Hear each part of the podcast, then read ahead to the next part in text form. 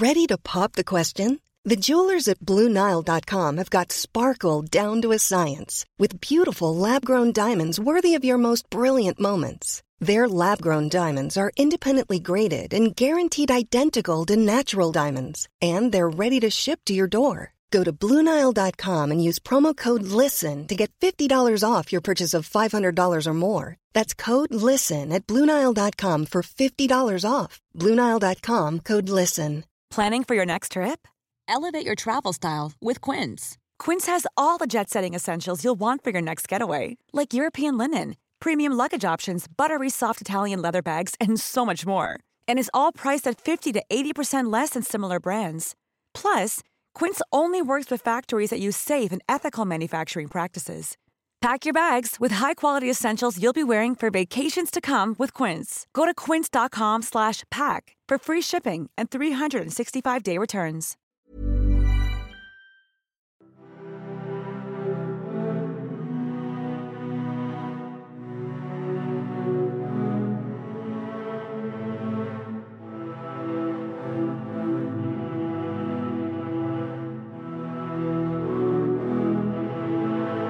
Hi there, and welcome to the Explaining History Podcast.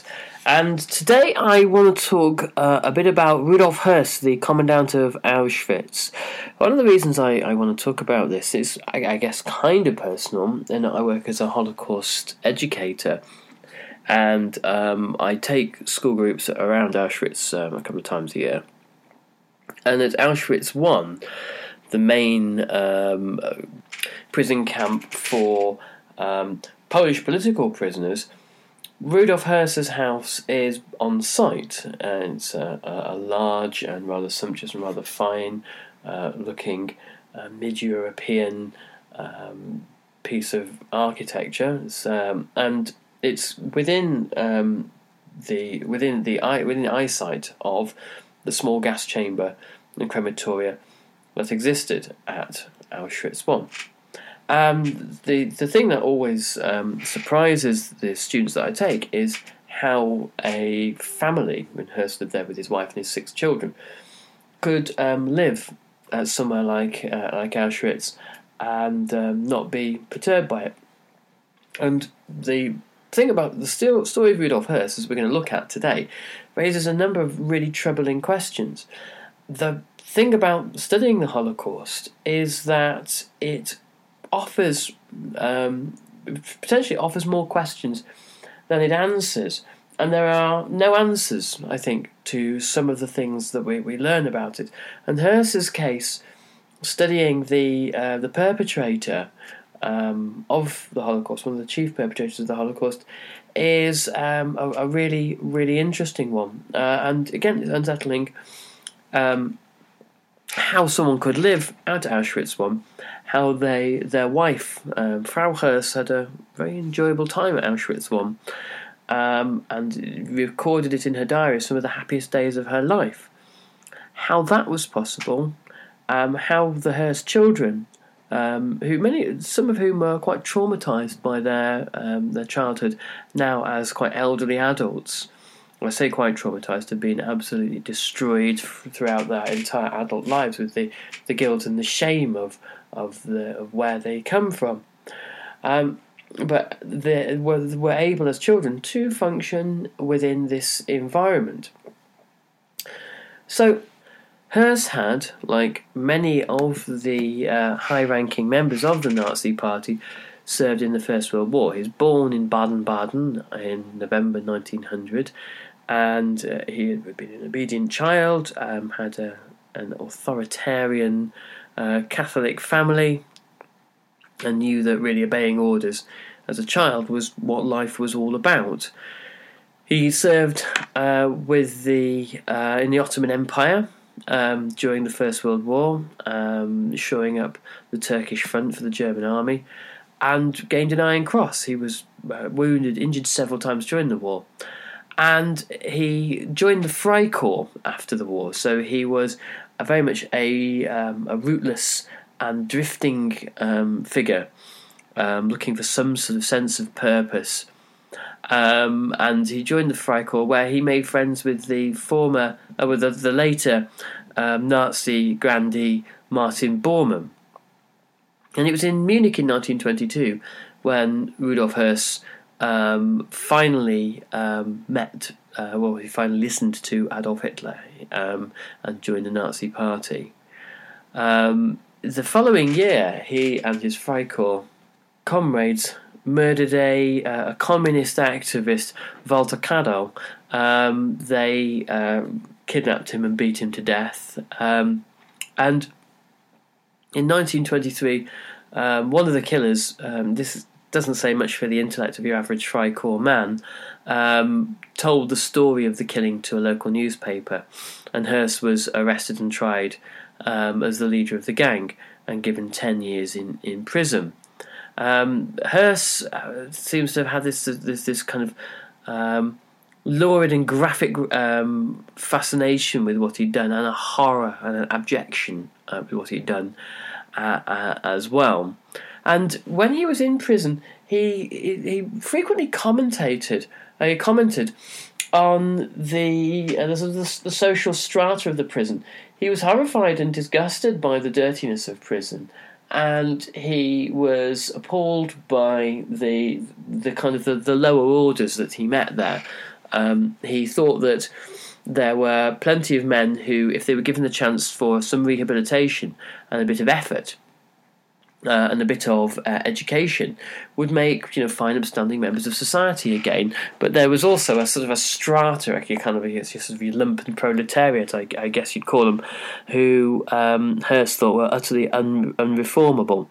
He never really, in all his writings, viewed himself as being an outsider in prison, an observer of the sociology of the prison, not a criminal himself. He didn't sort of see himself in that light. He was released in 1928 as there was a general amnesty. The communists and the Nazis in the Reichstag agreed between one another to running short of men and street fighters, to press for a general amnesty and to support one another in order to achieve this. Is one of the temporary and strangely paradoxical arrangements that you find between the Nazis and the communists during the 1920s. And following his release from prison, he married his wife Hedwig, and they had 5 children together, and a further was born later on. And he also became good friends with Heinrich Himmler, and in 1934 joined the Schutzstaff, or the SS. His first role of any significance was as a guard at Dachau.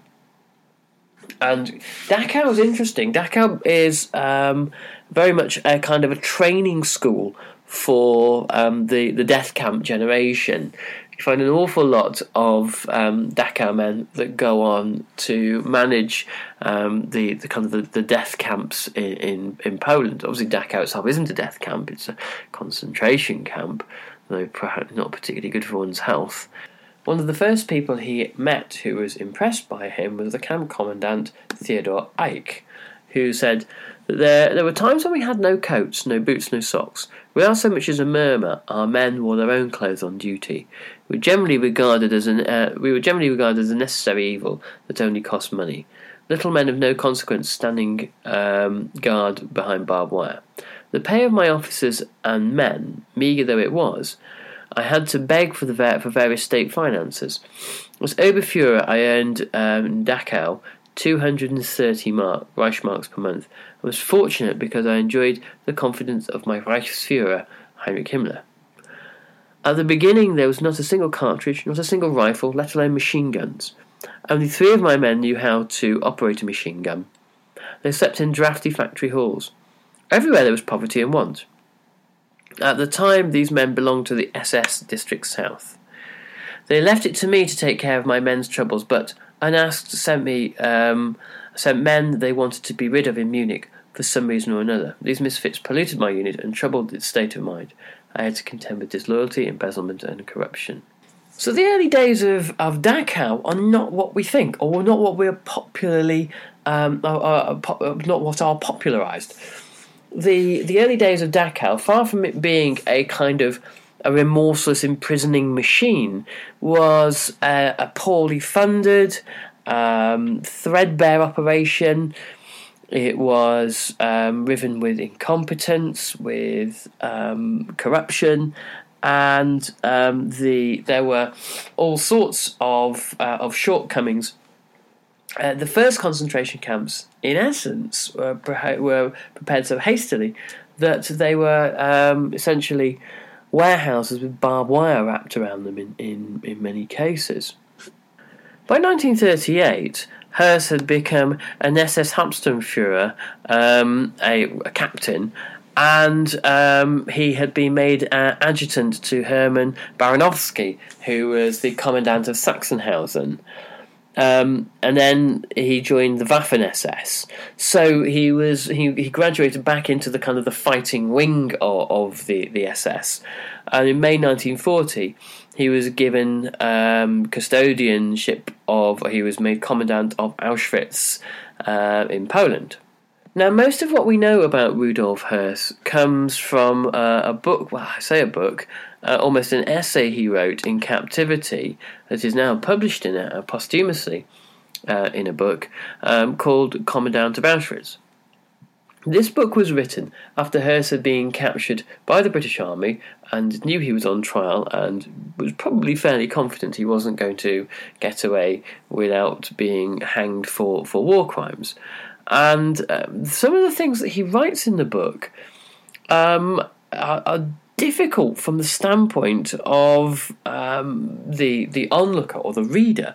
Some of the things he writes in the book challenge our perceptions in a very, very difficult way. He appears to be accepting full responsibility, acknowledging how horrific the crimes he had carried out were, and that he is responsible and deserves to die. These are not the things that we expect to hear from Nazi war criminals.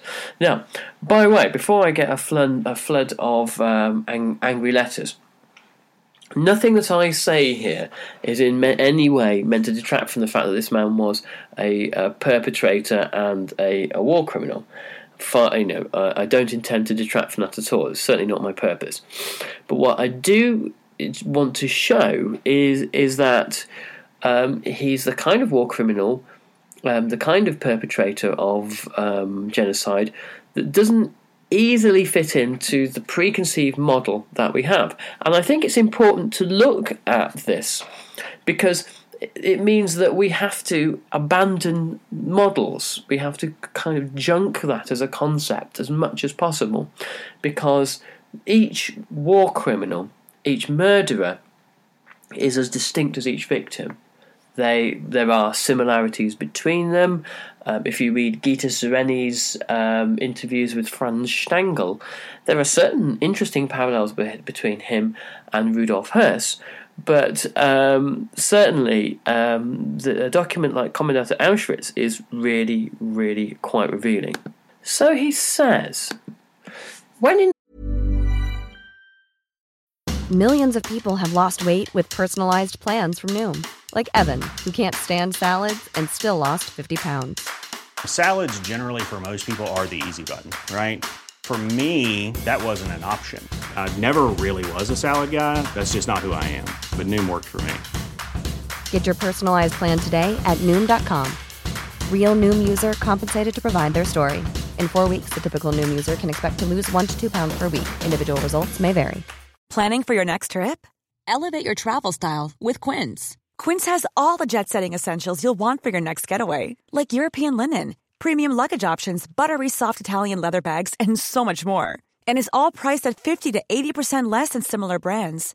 Plus, Quince only works with factories that use safe and ethical manufacturing practices. Pack your bags with high-quality essentials you'll be wearing for vacations to come with Quince. Go to quince.com/pack for free shipping and 365-day returns. Planning for your next trip?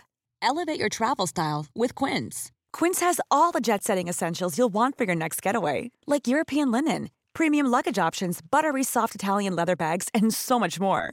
And is all priced at 50 to 80% less than similar brands.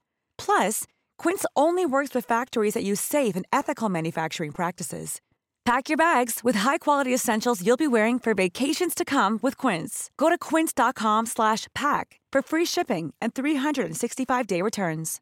In the summer of 1941, Hitler gave me the order to prepare the installations to Auschwitz where mass exterminations could take place and personally carry out these exterminations. I did not have the slightest idea of their scale or consequences. Now, here he is referring to Auschwitz-Birkenau, not Auschwitz I. It was certainly an extraordinary and monstrous order. Nevertheless, the reasons behind the extermination programme seemed to me right. I did not reflect on it at the time. I had been given an order and I had to carry it out. Whether this mass extermination of the Jews was necessary or not was something on which I could not allow myself to form an opinion, for I lacked the necessary breadth of view. Now, those are some extraordinary kind of dodges of personal responsibility. Later on in his writing, he really does embrace responsibility. Some people might listen to this and think, well, of course he was going to say these things anyway, he was on trial for his life. But I don't think so. I think he knew the outcome. I think if you were on trial at Nuremberg, the chances of getting away with it were very slim. And this was not a cowardly man. This was not a man who was averse to physical danger. This is a man who had been injured, who gained the Iron Cross, and had faced his demise on a number of occasions before.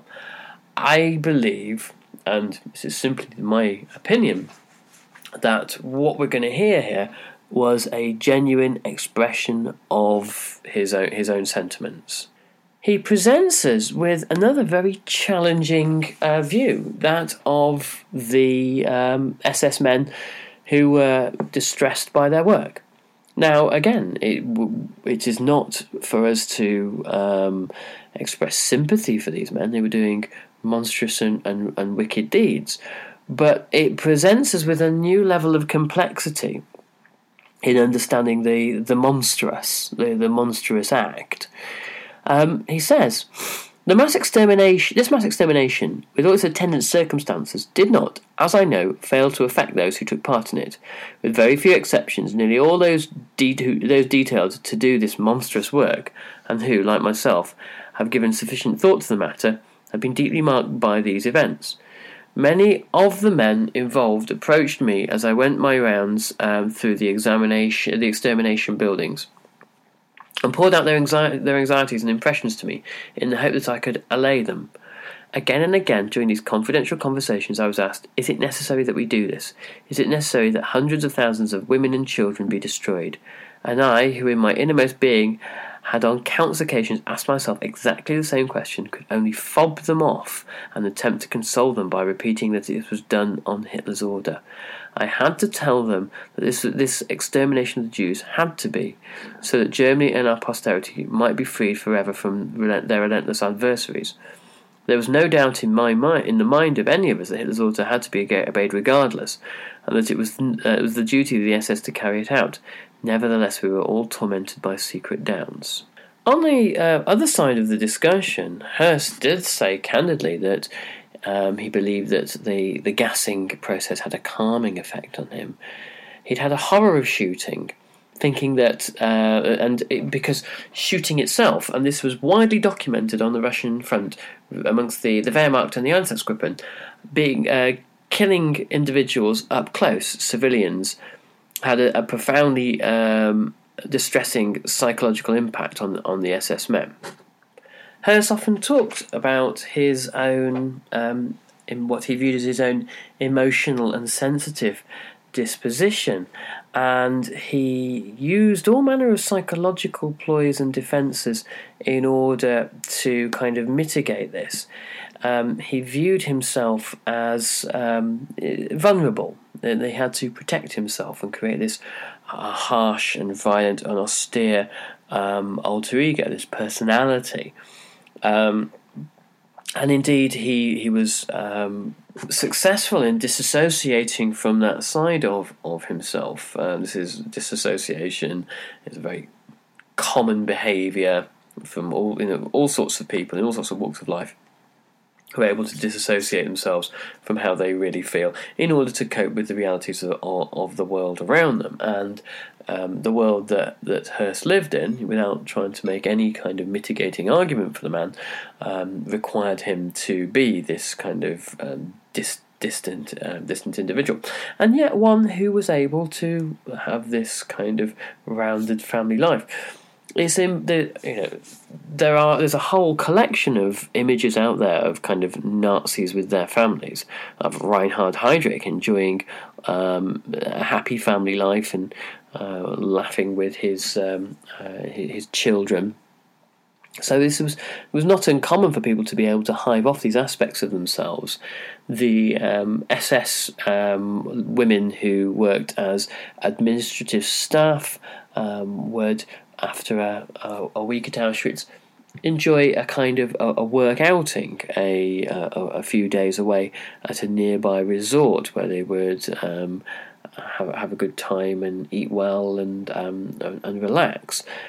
And without seemingly much to trouble their consciences, they were perhaps slightly less hands-on in what was happening at Auschwitz-Birkenau. Most of the women at Auschwitz-Birkenau would have been a clerical and administrative staff, and yet they could enjoy their work.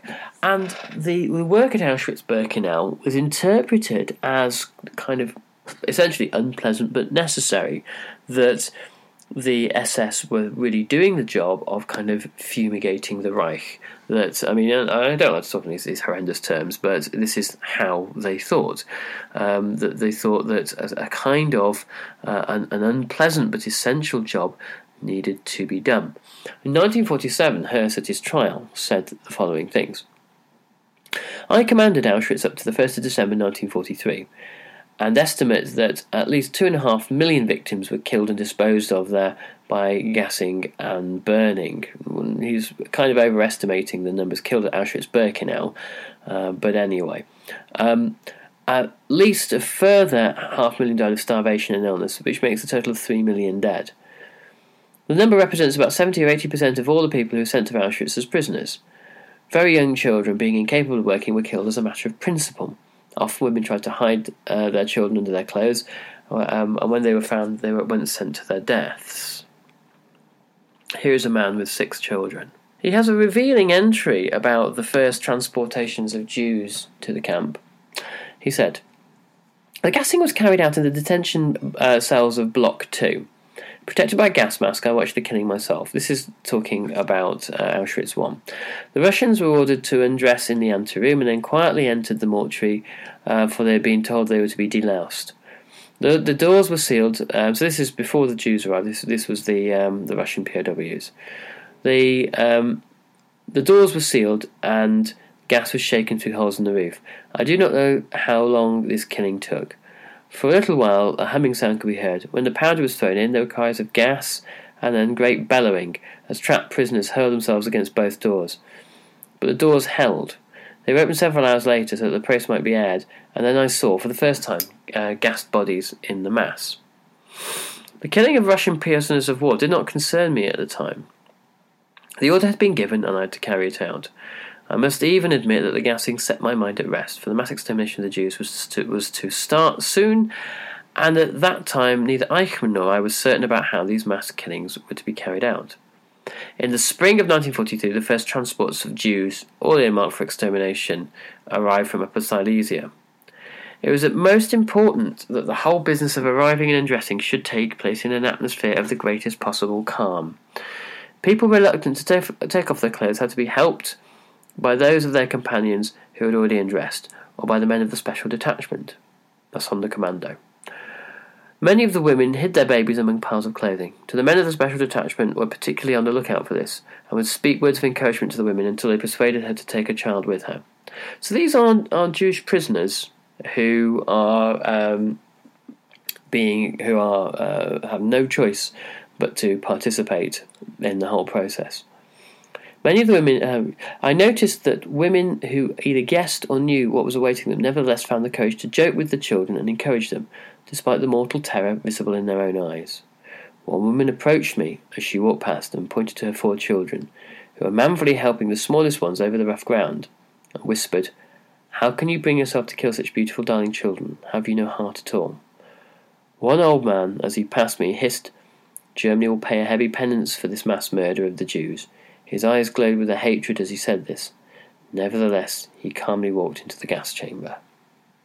I think what's troubling about this is that when a monstrous human being, has human traits, and they do because they are human, it reminds us that they are no more or less human than we are, and that there are distinct parallels between the normal, for want of a better word, parts of their behaviour and ours. And this makes it much harder for us to cope with hideous events and crimes like the Holocaust, because we can't disassociate ourselves from them. We can't simply create a monster. We have to view as a human being that is, on some level, infinitely connected to us. They're part of the same species that we all inhabit. And then it suggests that, you know, perhaps there are aspects to all of us that are, you know, potentially violent or intolerant or all these things. I do hope not, by the way. I hope Explaining History listeners are lovely people, and I'm sure you guys all are. So that's why, in accounts of the Holocaust, I believe documents like Auschwitz Commandant are not very popular. They are they're firstly accused of, you know, playing into the manipulations of war criminals, and perhaps that's the case. But also they make people feel generally unsettled and uneasy. And if anything, we require the Holocaust to give us simple answers of binary opposites, good and evil. Which indeed, there are evils there. But unfortunately, the Holocaust very rarely gives us unblemished goods either. Anyway, on that cheery note, I'm going to catch you next time on the Explaining History podcast. And if you want to explore this further, go to the Explaining History website and get yourself Julia Routledge's brilliant ebook, The Genocidal Century. You'll absolutely thank yourself for it later on. Yes, I'll catch you on the next Explaining History podcast. Bye-bye. Normally, being a little extra can be a bit much, but when it comes to healthcare, it pays to be extra. And UnitedHealthcare makes it easy with Health Protector Guard fixed indemnity insurance plans. Underwritten by Golden Rule Insurance Company, they supplement your primary plan, helping you manage out-of-pocket costs without the usual requirements and restrictions like deductibles and enrollment periods. So when it comes to covering your medical bills, you can feel good about being a little extra. Visit UH1.com to find the Health Protector Guard plan for you. Hey, it's Paige DeSorbo from Giggly Squad. High quality fashion without the price tag. Say hello to Quince. I'm snagging high-end essentials like cozy cashmere sweaters, sleek leather jackets, fine jewelry, and so much more. With Quince being 50 to 80% less than similar brands. And they partner with factories that prioritize safe, ethical, and responsible manufacturing. I love that. Luxury quality within reach. Go to quince.com/style to get free shipping and 365-day returns on your next order. Quince.com/style.